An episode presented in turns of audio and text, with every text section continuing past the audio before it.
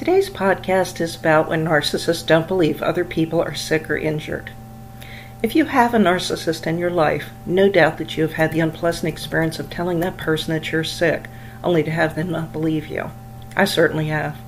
I can't count how many times my mother didn't believe me that I had the flu or whatever sickness. She didn't believe I was injured when clearly I was limping, limping or bruised either.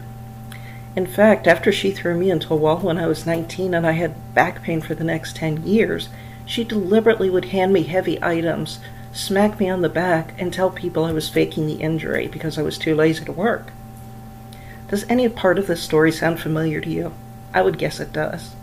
It's upsetting and frustrating, isn't it?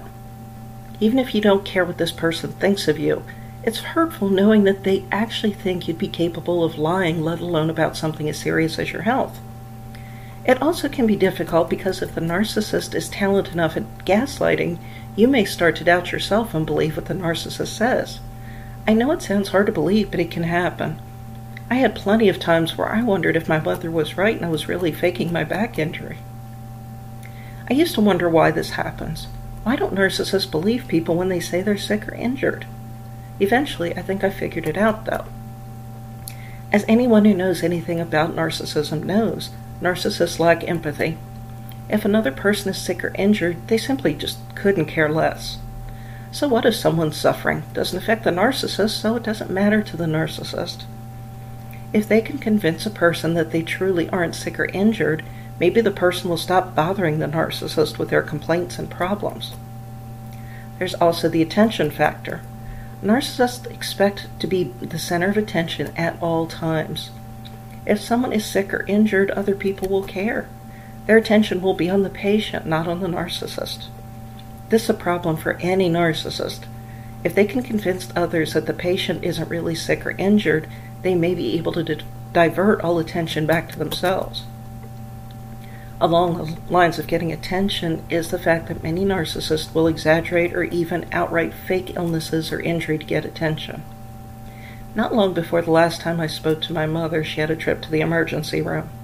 Suddenly, she was violently sick to her stomach one day, and my father called an ambulance. It turned out simply to be vertigo. Highly annoying. Yes, I know, I have it myself, but it's also not serious. A few hours at the emergency room, and she was back home again, feeling better and having a new prescription to take. When I spoke to her the last time, she mentioned how she was in the hospital, quote unquote. That comment made it sound much more serious than it actually was, didn't it? There are also those who will make themselves sick or hurt themselves in order to gain attention from their loved ones and medical staff. Munchausen syndrome is what that is called. I believe that because some narcissists will fake or exaggerate their own health issues or even harm themselves, they believe others will do the same. Narcissists tend to see everyone as alike. They expect other people to do the exact same things they do, so if they will fake a problem, it's only natural to them to assume that other people will do the same. They can't seem to comprehend that other people don't act like they do. The next time the narcissist in your life doesn't believe you about being sick or injured, I hope you'll remember this podcast. Their lack of belief is their problem, and it has nothing to do with you at all. Thank you for listening to my podcast.